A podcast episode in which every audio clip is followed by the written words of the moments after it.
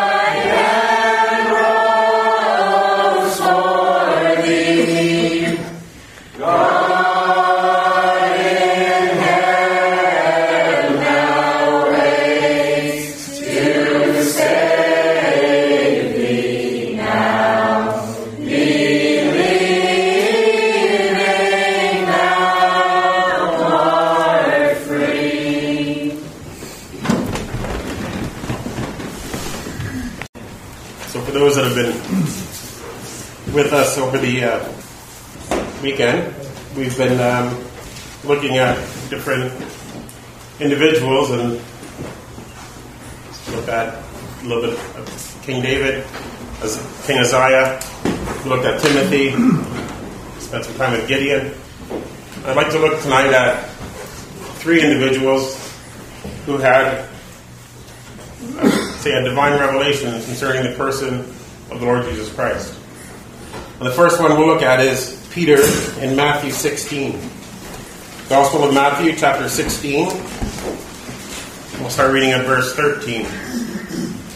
When Jesus came into the coast of Caesarea Philippi, he asked his disciples, saying, Who do men say that I, the Son of Man, am? And they said, Some say thou art John the Baptist, some Elias, others Jeremiah or one of the prophets. He saith unto them, But whom say ye that I am? And Simon Peter answered and said, Thou art the Christ, the Son of the living God. And Jesus answered and said unto him, Blessed art thou, Simon Barjona, for flesh and blood hath not revealed it unto thee, but my Father which is in heaven. So what I mean by divine revelation was that verse 17 says, flesh and blood. Some translations say no other man taught him that.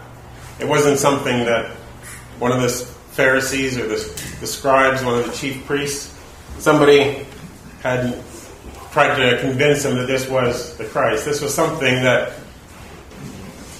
the living God, his Father, had revealed. And it's recorded here. Peter was a real man. History proves it. Written in the Word of God, which is the most accurate historical document that we have. And Peter had spent some time with the Lord up to this point. He'd been going with the Lord in the years of his ministry up to this point, and a lot of other men had been looking on, seeing the life of Christ, seeing all the miracles, the works, things that have been done. And people had drawn their opinion. And if you look at popular opinion concerning Lord Jesus Christ today, it's not a lot different than what men said that he was when he was here on earth. Different religions will have him as a prophet. They'll give him that much. He's not the Son of God, but he was a prophet. He was a good man. Most people don't deny that. If they believe, acknowledge that he existed, he was a good man. But popular opinion and personal opinion don't change the truth of God. See, Simon Peter in verse 16 answered, Thou art the Christ, the Son of the living God. We read today of Gideon who built an ephod and they, they came and worshiped that. And that's not that uncommon still today, worshiping idols. You go up by Uncle Steve there in the, on the Rouge, there's a Buddhist temple and there's physical chunks of metal that have been shaped to look like me. And uh, don't know why anyone would do that, but quite large individuals. But they're just pieces of metal. There's nothing there. They are not living. Peter is brought to realize that the Lord Jesus Christ was the Son of the living God. This is while the Lord was still on earth. He hadn't died yet. The whole work that the Lord had to accomplish while he was here hadn't happened. But Peter still could acknowledge that there is a living God. And that is something that each one of us must come to grips with. There is a living God. The Word of God is quite clear. And there is a living God, and at some point or another, whether in this life or after, you will have to deal with the Son of God. He's alive. We'll get that in some of the other pictures that we'll look at. And look at who that person is. That were the Christ, the Son of God. He's heir of all things. He's the Son. And we had last night that God would have all men to honor his Son, the Son of God. And why was he here? Here, Peter's talking to him in person. As a man, the Son of Man, he was here, lived 33, a little more than that years, three and a half years of ministry where he was going about that area, that part of the world, doing miracles. And if you look through the Old Testament, you find that there were certain um, acts that the Messiah, who had been foretold all through the prophets, there were the prophets that God had raised up, would speak to the people and say that there is a deliverer coming. You'll know him because he'll give sight to the blind, he'll raise the dead, he'll heal the lepers. Those were things that had never been done outside of miraculous intervention. And even then, um, the representation with Naaman, who was the man of God, and God only could heal the leper. And the Lord was here. He did that. We find him healing, healing, healing. He could touch a leper. He could touch the blind.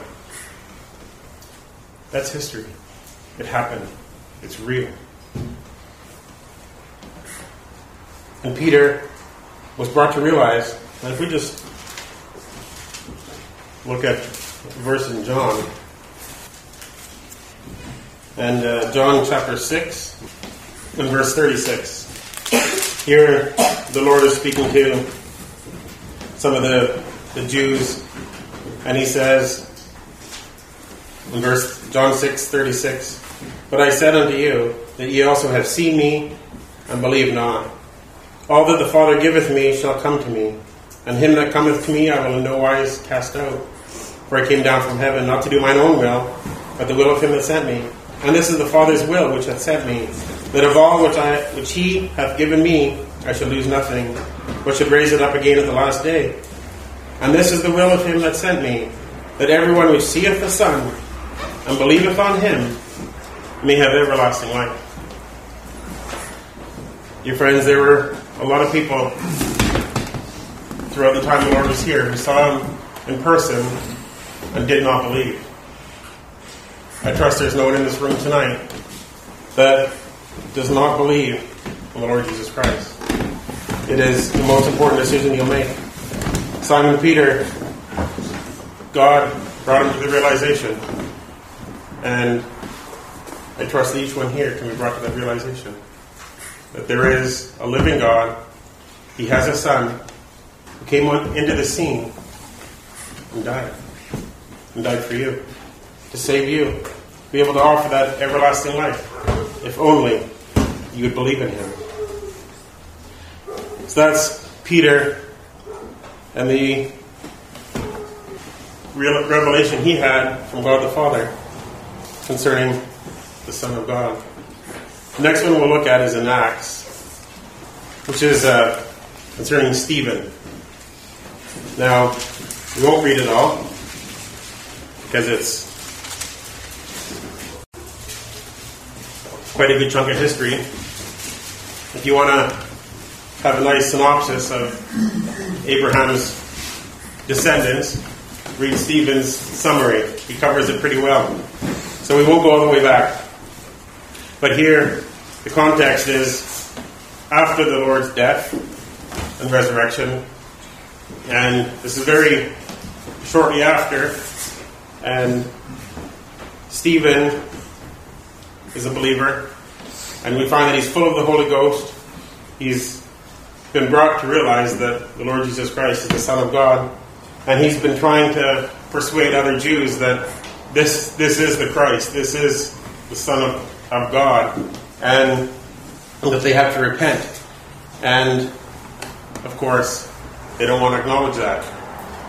But if we just look at the end of his um, discourse in chapter 7 of Acts, in verse 51. Acts 7, verse 51. Ye stiff necked and uncircumcised in ear, heart and ears, ye do always resist the Holy Ghost. As your fathers did, so do ye. Which of the prophets have not your fathers persecuted? And they have slain them which showed before the coming of the just one of whom ye have been now the betrayers and murderers, who have received the law by the disposition of angels, and have not kept it. When they heard these things, they were cut to the heart, and they gnashed on him with their teeth. But he, that Stephen, being full of the Holy Ghost, looked up steadfastly into heaven, and saw the glory of God, and Jesus standing on the right hand of God, and said, Behold, I see the heavens opened, and the Son of Man standing on the right hand of God. Then they cried out with a loud voice, and stopped their ears, and ran upon him with one accord, and cast him out of the city, and stoned him. And the witnesses laid down their clothes at a young man's feet, whose name was Saul. It's the next person we're going to look at, whose name was Saul. And they stoned Stephen, calling upon God and saying, Lord Jesus, receive my spirit. And he kneeled down and cried with a loud voice, Lord, lay not the sin to their charge. And when he had said this, he fell asleep. And Saul was consenting unto his death. It's the first line of chapter 8. Saul was consenting unto his death. We'll get to that line later. But so here they said Stephen is full of the Holy Ghost. He loves the Lord. He's trying to convince the Jewish people that this is the Christ. This is the one who all the prophets said would come. What did you do with the prophets? You killed them. What have you done with the Son of God? You killed him. And of course, they didn't want to acknowledge that they've been the murderers of the just one, the Son of God. Didn't change the fact that they had. They were given the law. God tried to reach them. He offered them a relationship with Himself. If you kept the law, you, I will be your God and you will be my people. But they couldn't keep it. He said, You re- received the law by the disposition of angels in verse 53 and I have not kept it. So the, that relationship fell apart because they didn't keep their part of the bargain. But that's the blessed thing with the work of the Lord Jesus Christ. He came down, He died on the cross in order to offer salvation, uh, bring us into relationship with Him, with God the Father, that isn't dependent on our works. There's nothing we could do. If we look at Ephesians, Ephesians chapter 2, in verse 8. For by grace are you saved through faith. Through faith. Believing in God. And that not of yourselves, it is the gift of God, not of works, lest any man should boast. Not of works. There's a lot of people still today trying to do things to please God. The book of Romans, which we won't go into, discusses that if if man could in any way appease God, he never would have sent his son. He loves his son. But he had to send him in order to make a way for man to be brought back into relationship with himself. And so, if there was a way that you or I could do anything that would make sort of God satisfied with us, the Lord Jesus Christ never would have died. But the fact is, the whole time of the Jewish history's nation proved that man could not please God. And so Romans is sort of summed up with they that are in the flesh cannot please God. You can't. There's nothing you can do. It is a gift. God offers you salvation, and you receive it by faith. Well, Stephen had received it by faith. He knew who he was speaking of. And if we look at what he saw, in verse 55. So the Jews, they're going to hear no more of it. They stop their ears and they're going to get rid of this man because what he's saying, they don't want to hear. As a nation, they don't want to admit that they killed their Messiah. Their promised king, their deliverer, they killed him, put him on a cross, put him in the grave, paid people to say that he was still there. But here we find Stephen verse 55, being full of the Holy Ghost, looked up steadfastly into heaven and saw the glory of God and Jesus standing on the right hand of God. Now in our hymn, we have him seated on the Father's throne. And that's where he is now. This was very early on after the Lord had died and risen. And had they received the testimony of Stephen and the Holy Ghost, the Lord may have come back and established his kingdom. But of course, God knew that that wouldn't happen, but they had to reject it. And as you read on through the Acts, you find that they would have none of it, and so the Gentiles come in, and thankfully we do as well. But here the Stephen looks up, full of the Holy Ghost, and sees in heaven the Lord Jesus Christ in the glory of God. He wasn't in the tomb. Regardless of what the soldiers who were keeping the tomb were paid to say, the Lord Jesus had risen. He had been he had risen. And if we just turn back in Acts and uh, well, Acts chapter 2, we'll start reading at verse 29.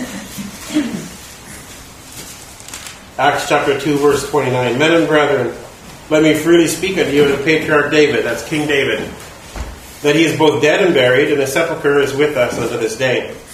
Therefore, being a prophet, and knowing that God had sworn with an oath to him, that of the fruit of his loins, according to the flesh, he would raise up Christ to sit on his throne. That, that promise actually started back at Abraham. God told Abraham, In thy seed shall all nations of the earth be blessed. That was speaking of the Lord Jesus Christ. Coming so that all nations would be blessed through the gift of salvation offered because of that work of the Lord Jesus Christ. In verse 31, he seeing this before spake of the resurrection of Christ, that his soul was not left in hell, neither his flesh did see corruption. This Jesus have God raised up, whereof we all are witnesses. Over 500 of the brethren had seen the Lord after his resurrection. Before his ascension, he spent 40 days on earth with his own. And so he says, whereof we all are witnesses. They saw the risen Lord. 40 days.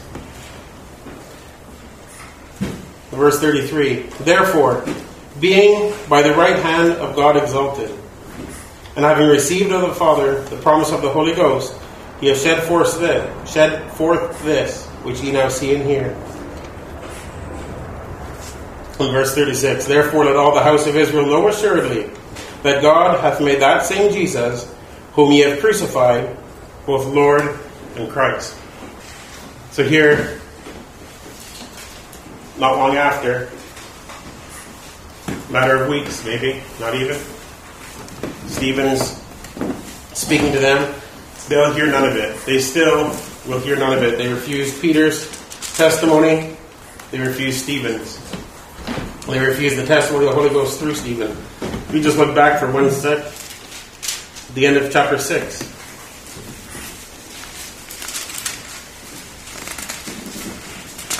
Acts 6, verse 15. This is speaking of Stephen.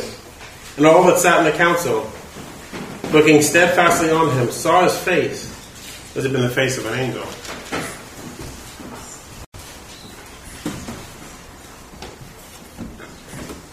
Stephen knew a risen Lord. And here, minutes before he's stoned, he looks up heaven is open, and he sees. Those around couldn't see, but he does. I see the Son of Man standing on the right hand of God. Dear friends, do you believe in a risen Lord? He died, he is no longer dead. He is the living God, and he is living now. Seated in the glory for you, offering salvation. He died, to save you. And it was the Father's will that any that believe in Him have everlasting life and can spend eternity with Him.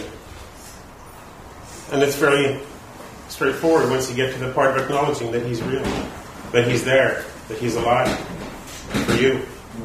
If thou shalt confess with thy mouth Jesus as Lord, and believe in thy heart that God hath raised him from the dead, thou shalt be saved.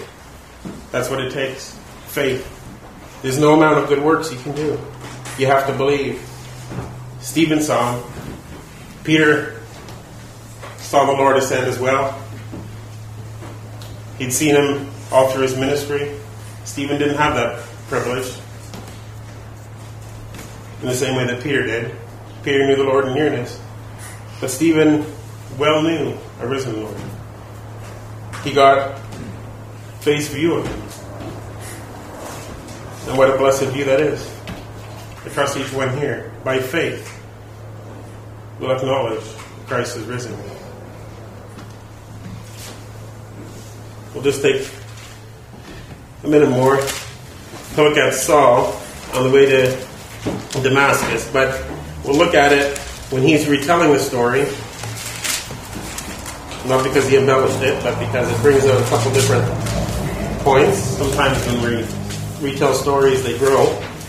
Um, this one didn't. Acts chapter 26. So we ended reading in the beginning of Acts 8 that Saul was there consenting unto his death. Well, Saul's name was turned to Paul after his conversion. But here this is some I don't know, 28 years later, if the dates in the Bible are correct, something like that.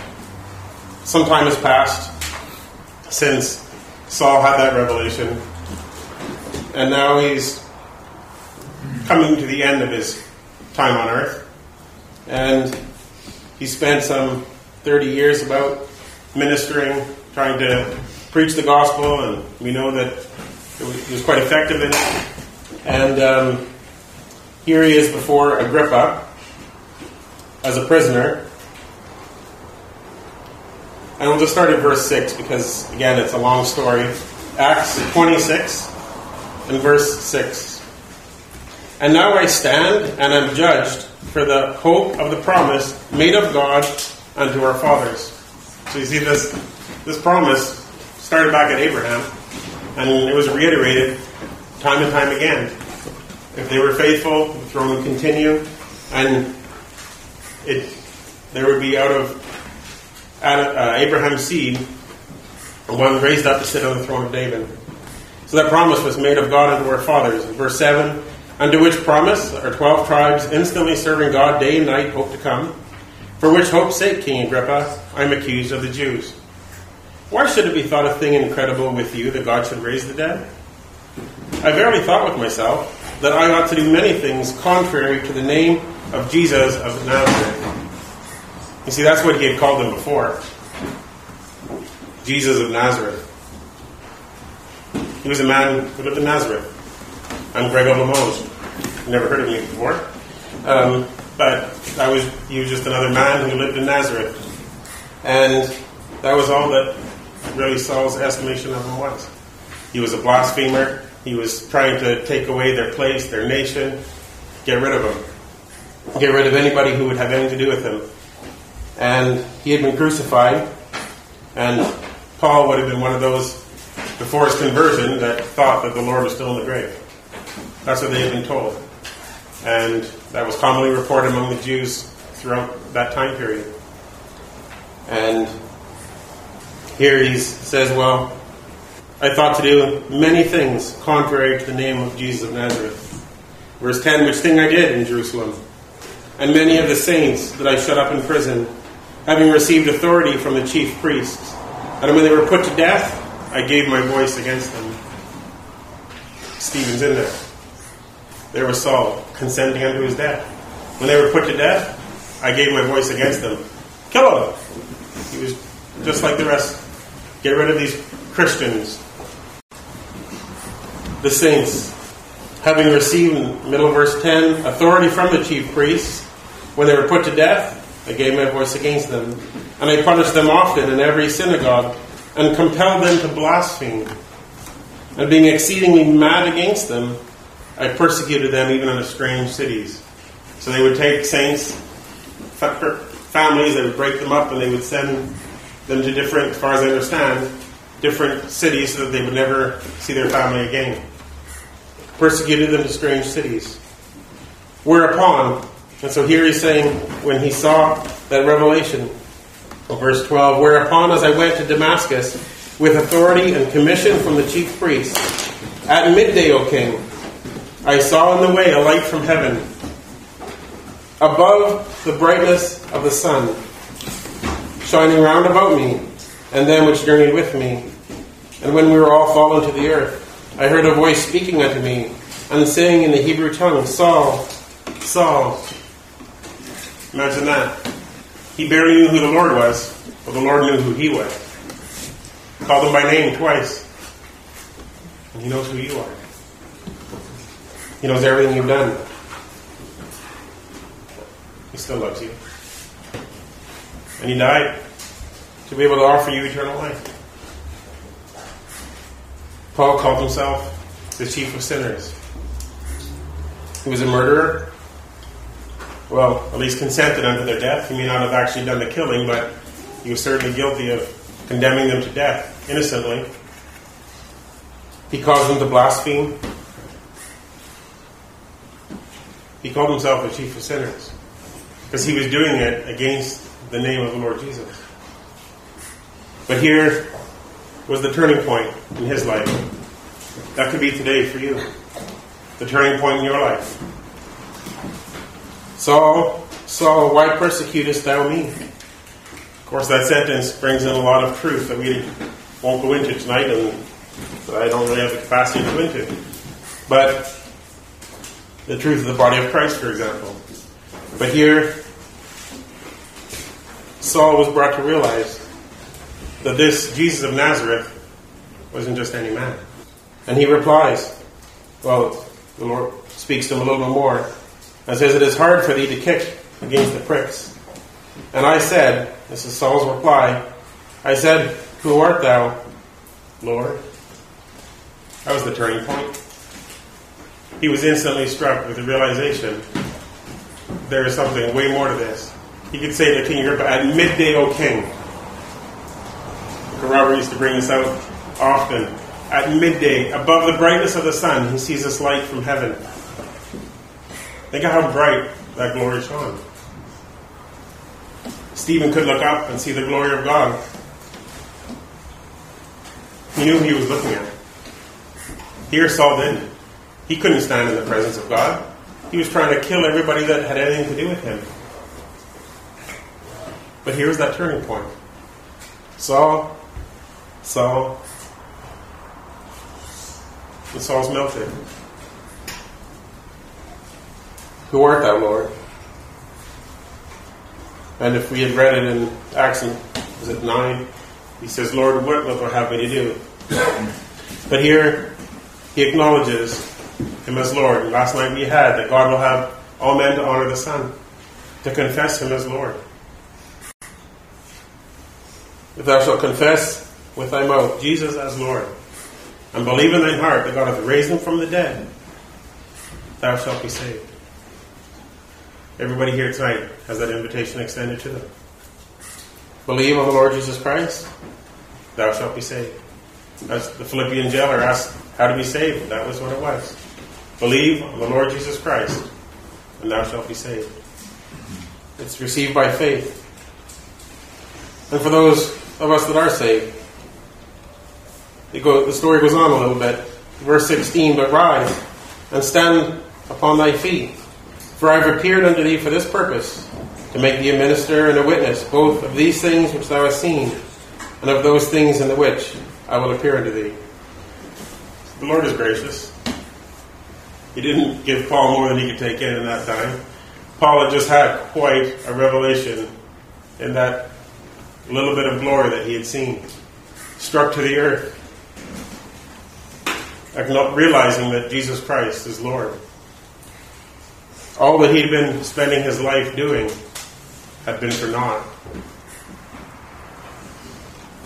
That that person that he was trying to get everybody to blaspheme was alive in the glory and was his Lord. And so, verse 17, delivering thee from the people, from the Gentiles, unto whom now I send thee, to open their eyes and to turn them from darkness to light, from the power of Satan unto God, that they may receive forgiveness of sins. That's what his task now was to do. He wasn't going to try to get these people killed anymore. He was now going to go about and preach the gospel. That which he just had this realization from God. This is the Son of God. This is my Lord. And so, verse 19, whereupon, O King Agrippa, I was not disobedient unto the heavenly vision. Last night we had obedience and Lord. He's Lord and Master. And obedience becomes that title. If He's Lord, obey Him. And that's what Paul did. I was not disobedient unto the heavenly vision. But showed in verse 20 first unto them of Damascus, those he'd going to take, put in prison, maybe get killed, maybe disperse abroad. He showed first unto them and at Jerusalem and throughout all the coasts of Judea and then to the Gentiles. Remember, this is, he's taken in 30 years of ministry in one verse. Then to the Gentiles that they should repent and turn to God. Dear friend, if you have not done so, repent and turn to God. He loves you.